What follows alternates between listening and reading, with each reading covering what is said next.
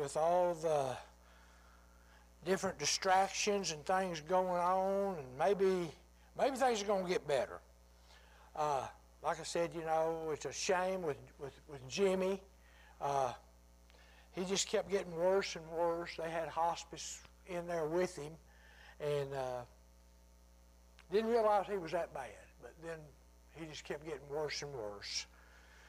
So, again, like I say, y'all keep y'all, keep his family in prayer, and that God will just give them peace. Uh, tonight, I just want to bring y'all uh, a little message here that uh, I've entitled it "The Lord is with me, and I will not fear." You know, when you've got God on your side, you don't have to fear.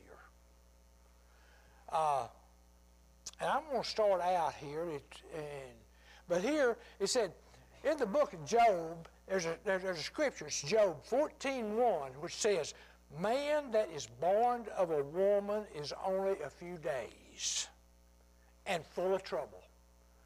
We don't live all that long if you just think about it.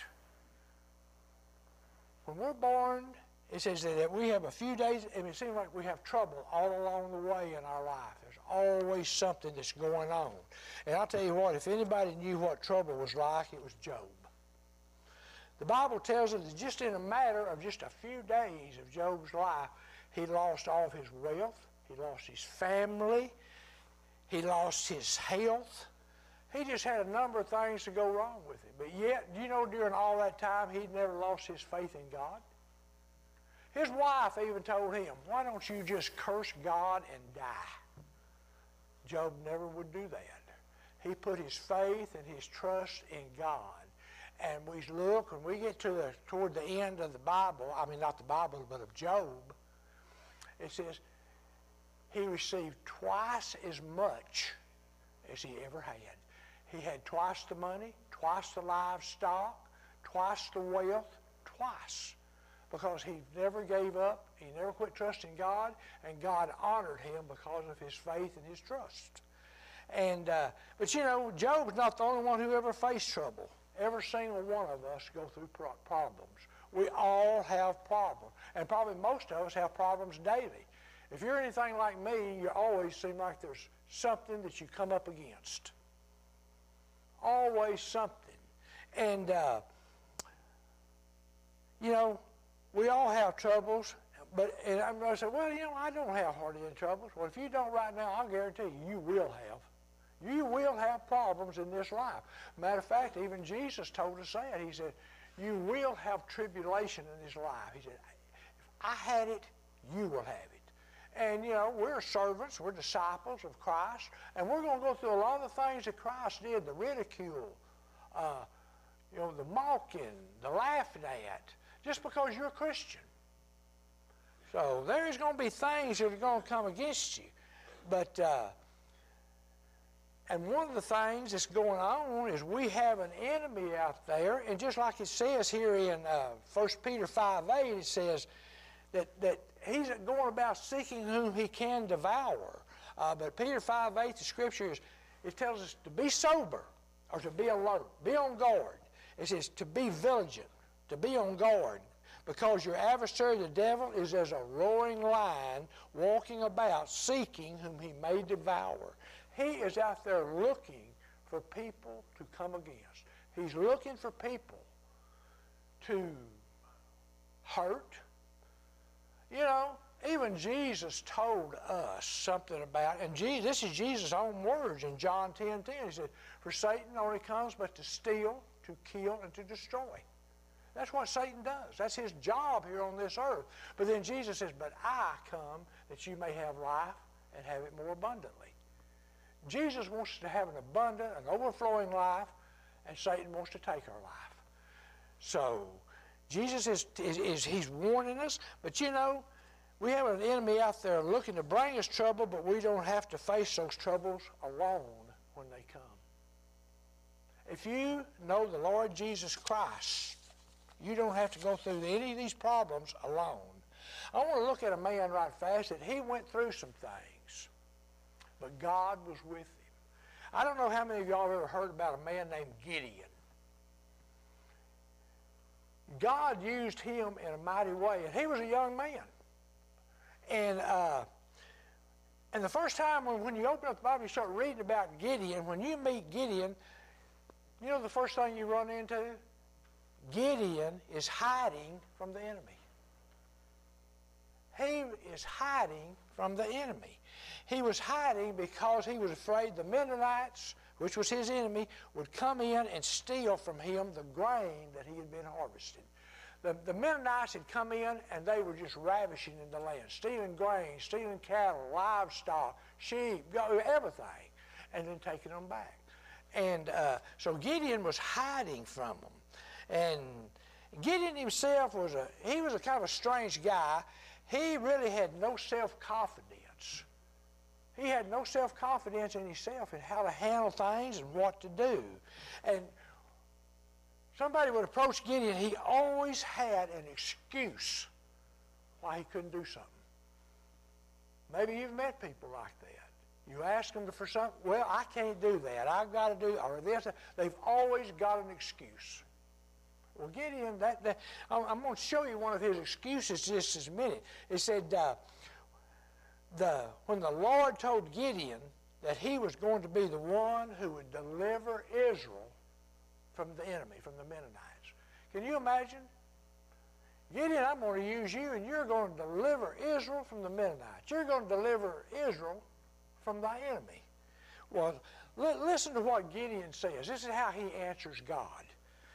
He says, And Gideon said unto the Lord, O my Lord, how shall I save Israel?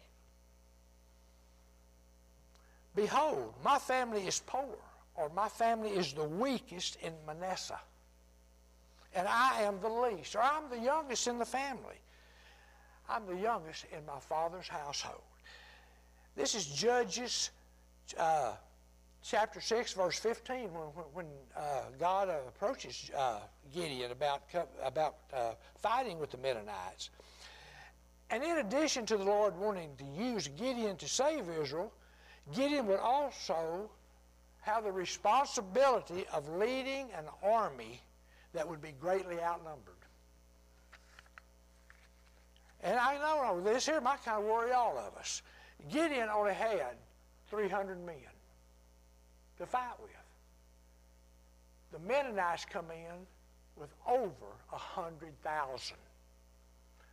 And Gideon was beginning to get really worried about this. Because, see, Gideon didn't know that God was already working, working on Israel's behalf. And but you know, and the odds were greatly against Gideon, and it looked almost impossible that he could defeat an army this large. Over 100,000 men, and he only had 300. But I want to show you something. The Lord encouraged Gideon.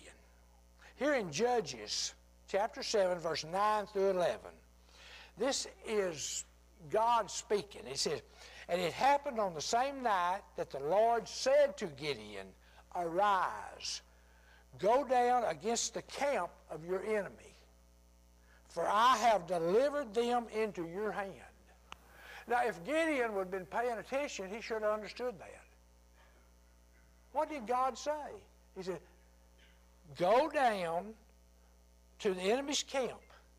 He says, For I have delivered them into your hand. This is something God had already done.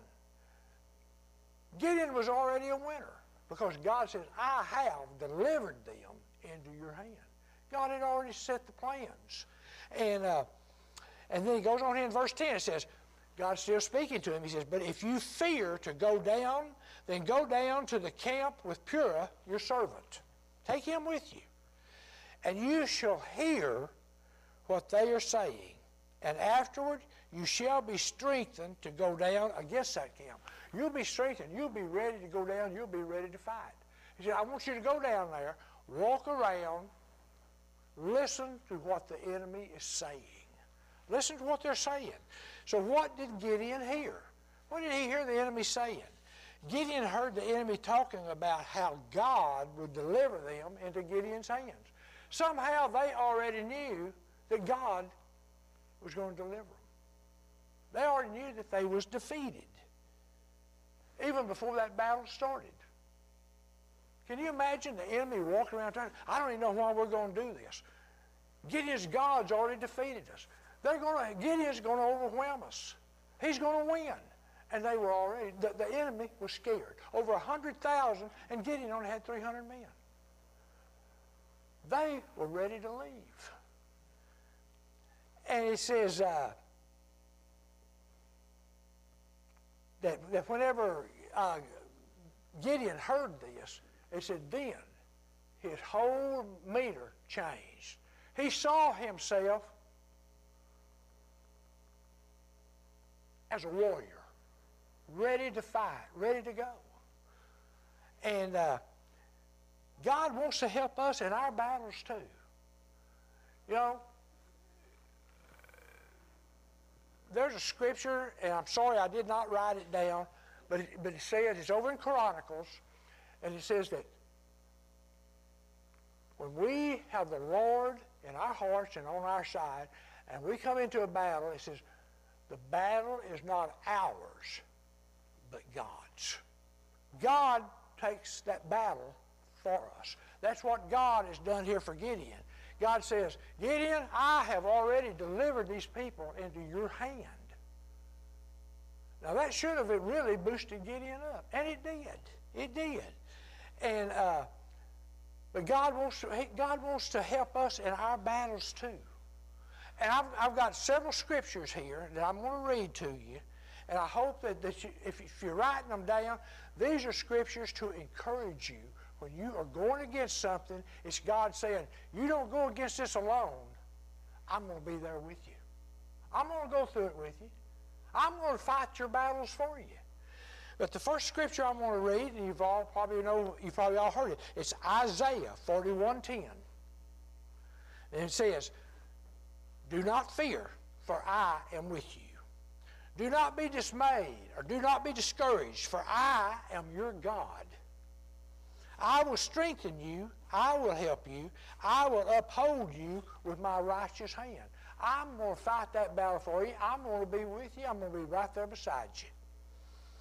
And then in Joshua, chapter 1, verse 9, this is God speaking to Joshua. Now remember, Moses is dead. Joshua is now the leader of the Israelites. He's taking them now into the promised land. And he's going to have to go through the land, and there's going to be enemies. And Joshua's a little worried, but here's just what God's telling him. He says, Joshua, have I not commanded you? Be strong and courageous. Do not be afraid. Do not be discouraged, for the Lord your God will be with you wherever you go. I'm going to be with you, Joshua, wherever you go. Do y'all realize Joshua, I mean, God told Joshua this same thing three different times. He told him this three different times, three different scriptures where God is telling him, do not worry, Joshua, I'm with you. You go in there, you just do what I tell you to do, because I'm right there with you. And then here, in, and we all know this one, is Philippians 4.13. I can do all things through Christ who gives me strength. I can do all things through Christ who gives me strength. I can do all things because Christ is there with me. He is on the inside of me. He is right there. I'm not going through this by myself. He is with me. And, I, and this here, and it's, it is Psalms 34, 19. It says, Many are the afflictions of the righteous, but the, but the Lord delivers him out of them all. He delivers him out of all afflictions. Many are the afflictions of the righteous. Who are the righteous? All of those who are in Jesus Christ, God sees as righteous. And he says, but the Lord delivers the righteous out of all their troubles, all their problems. Because you belong to him. And we all know this one, Psalms 23, 4. This is David. He says, even though I walk through the valley of the shadow of death, I will fear no evil, for you are with me, your rod and your staff comfort. Lord, as long as you're there with me, as long as you're walking with me, Lord, I fear no evil whatsoever. And that's the way David felt. David knew. You know, David went through a lot of things, and the Lord delivered David out of so many different circumstances and conflicts. David couldn't help but to give God praise. He'd get to thinking back how God delivered him from this, how he delivered him from that, and how actually David at one time was so afraid that God was going to abandon him. That he wasn't going to have any more to do with him because of the sin in David's life, the sin with Bathsheba. But God forgave him. And I like what David said. I think this is something that every one of us, when we come to God and we need to really get close to God, we've got things going on in our life that we really just need, need to talk to God about. This is what we need to say to God. David said, For when I came before God, I told him the truth about everything. I hid nothing. I told him the truth about everything. I did not try to hide nothing. You know, and two, that's what we need to do because God already knows it anyway. But when God, when we tell God, God, I'm going to lay it out on the table. I'm going to tell you just like what it is. And Lord, I am truly sorry that I did this. And Lord, I need you to forgive me. I'm asking you to forgive me. See, David was honest with God. They said, over there it says that, that David, he said that uh, David's heart was right after God. That he had the heart like God, is what he was saying. He loved God so much that he thought a lot like God thought. David made, like I said, David made a lot of mistakes. But you know, when God chose David to be the king, when he chose David to do the things he, he was going to do, God already knew David was going to make mistakes. He knows we're going to make mistakes. I wish we were perfect, but we're not. We are not perfect. We make mistakes. But when we make mistakes, God says, Come to me. I will forgive those mistakes. I'll forgive your sins if you will be honest with me and confess them to me. He said, I will forgive you. I will be there with you. You know, maybe today some of us are going through situations or a battle in our life that looks overwhelming. I don't know how I'm going to do this. I don't know what's going to happen. But the odds are against you and you don't know what to do. He said, Lord, it's just, it's just not fair. How many have ever said that? Lord, it's not fair. I think we probably all have. But sometimes we got to do what Gideon did. Gideon finally realized that he had to put his faith and his trust in God. There was no other way. When Gideon's sitting there with 300 men sitting here and, and the enemy's out there with over 100,000, and you know you're going to have to go against them, that's about the best thing you can do is put your trust and your faith in God. God, I don't understand how you're going to do it, but Lord, I'm putting my trust in you. And when he did, God stepped in, God fought the battle, and God won that battle. He, and Gideon gets all the credit. And, uh, you know, we just need to remember that fear does not come from God. Fear, God does not send fear. God does not send fear on us. Look here at 1 Timothy 1 7. It says, For God has not given us the spirit of fear, but that of power, love, and a sound mind. That's what God. Fear comes from the enemy. That's, that's one of Satan's tactics. That's one of his favorite tactics is to put fear in you and try to make you lose your faith and your trust in God. But God said, hey, I did not give you a spirit of fear. I gave you a sound mind. I gave you a heart of love. And I gave you power.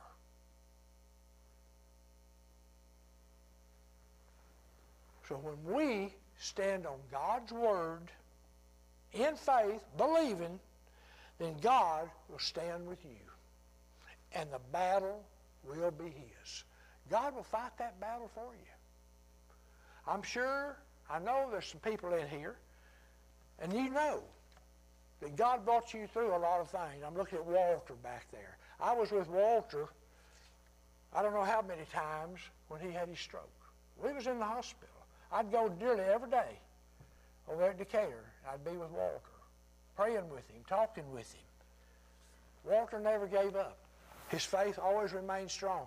I, Walter knew he's going to walk out of that hospital.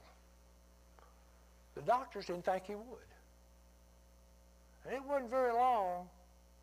They had to dismiss him, and he walked out. He walked out of that hospital. And he's walking today. And that's been how many years, Walter? Five years. And God's hand is still on him. He's still protecting him. He's still got a purpose for Walter. When God's grace is on you, He's got a purpose. Walter's even helping with the youth over here, helping to teach the youth about God. Now, Walter has been around a little while. How many, how many years you been around, Walter?